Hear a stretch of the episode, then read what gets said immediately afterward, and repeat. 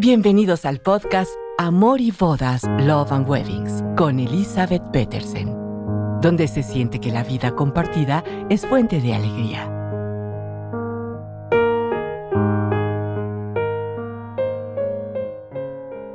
De nuevo martes y estamos en sintonía. Espero llegar a sus corazones como ustedes llegan a los míos con cada carta, comentario que me envían. Hoy vamos a hablar sobre ¿son caras las bodas de destino? De repente uno se mortifica cuando está decidiendo en dónde me voy a casar. Bueno, ¿y si lo hacemos fuera de casa? ¿Es caro? Bueno, depende para quién. Estamos hablando en los novios. ¿Es más caro para los novios? O estamos hablando es caro para los invitados? Y vamos analizando si estamos pensando, ¿es caro para los novios hacer una boda de destino? Y yo diría, sí, si no se ajustan a un presupuesto, tal cual pasaría en una boda local. Puede llegar a ser muy cara.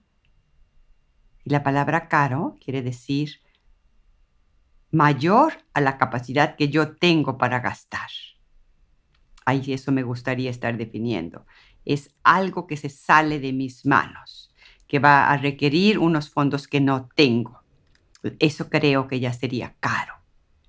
Pero la única forma de asegurarnos que no sea excesivo la cantidad que yo espero gastar es basándome a un presupuesto cuánto tengo destinado para la boda, cuánto tenemos destinado para la boda y en eso nos ajustamos. Y entonces no se sale de las manos y no es caro. Pero yo también digo, no es caro para los novios una boda de destino, porque sucede que de nuestros invitados que deseamos asistan a nuestra boda, no todos pueden ir. Algunos se quitarán por la edad, que no pueden viajar los abuelos, los tíos mayores.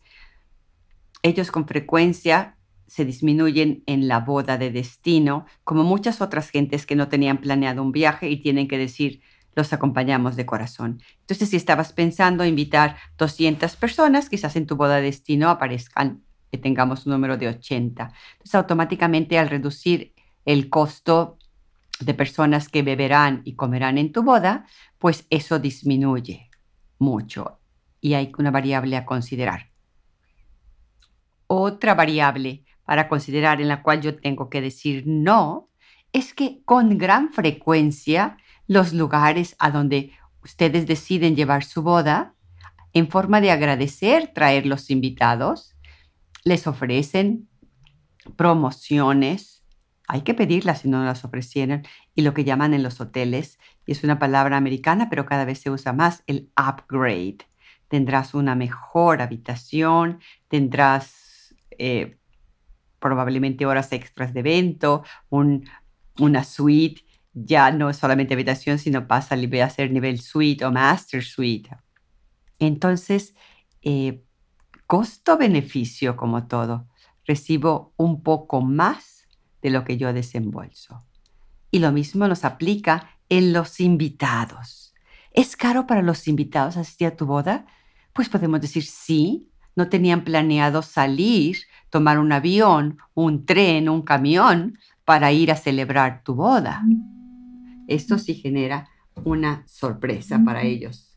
Pero luego también a su vez digo, no, ¿Por qué no lo es caro? Porque no hubieran salido a ese viaje si no hubieran tenido la oportunidad de tu boda. Entonces, es con mucha frecuencia un viaje inesperado, aunque se les avisa con meses antes, es un viaje que no se tenía considerado, da gran ilusión. Además de estar en tu boda, tendrán, y su boda, perdón, tendrán tantas cosas nuevas que ver que no lo hubieran hecho posible si no hubieran ustedes elegido ese lugar para la boda no sería caro porque si le platico con mucho tiempo de anticipación, ellos tendrán el tiempo de ir juntando su dinero para la boda. Y cuando se tiene el recurso destinado para eso, el desembolso se siente menos fuerte. Y con lo que acabamos de decir hace un momentito, el costo-beneficio. Van a vivir una experiencia tan maravillosa en esa ciudad colonial que ustedes han elegido, en esa playa, en ese castillo, en ese museo, tantos lugares tan diferentes donde se pueden celebrar ahora bodas, en recintos mágicos, tantos fuera de casa como estamos ahora planeando esta boda de destino. Entonces no tengan miedo de elegir una boda de destino por su costo o su precio. A todo nos podemos adaptar conociendo nuestro presupuesto. Hay lugares tan maravillosos que la decoración disminuye, porque el paisaje en sí mismo es grandioso.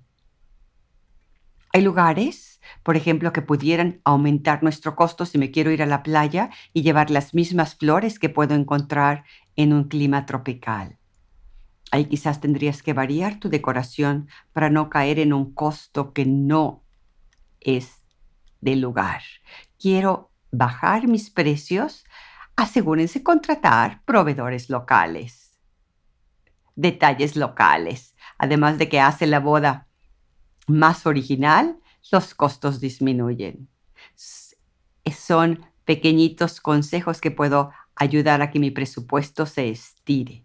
Como hemos dicho en otras ocasiones, hagan que su boda sepa al lugar, tenga su personalidad, pero se sienta que estamos en un lugar diferente. Por cómo sabe la comida, por cómo se están a lo mejor vestidos, hasta los meseros, ustedes mismos con adornos y accesorios locales, los detallitos y postres que se ofrecen. Y sobre todo los proveedores locales. Si voy a un lugar donde se toca la marimba, pues asegurarnos que haya una marimba que alegre nuestra ceremonia o nuestro evento y así sucesivamente, qué es lo que se usa en música, en bailes locales y traer esas personas a que hagan algún tipo de performance hacia nuestro evento. Eso lo enriquece y siendo locales cuestan mucho menos. Su precio es más accesible. Bueno, espero haberlos inspirado con estas opciones de ¿es costoso? ¿Es no accesible para nosotros? Y la respuesta es no. Planeando y asegurando un presupuesto el cual es inmovible, puedo y pueden todos los que quieran realizar su boda de destino.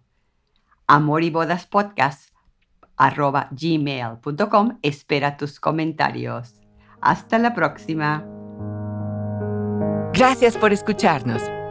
No olviden que la boda es un día y el reto de decidir vivir en el amor es de cada día. Esperamos sus comentarios en amoribodaspodcast.gmail.com. Hasta la próxima.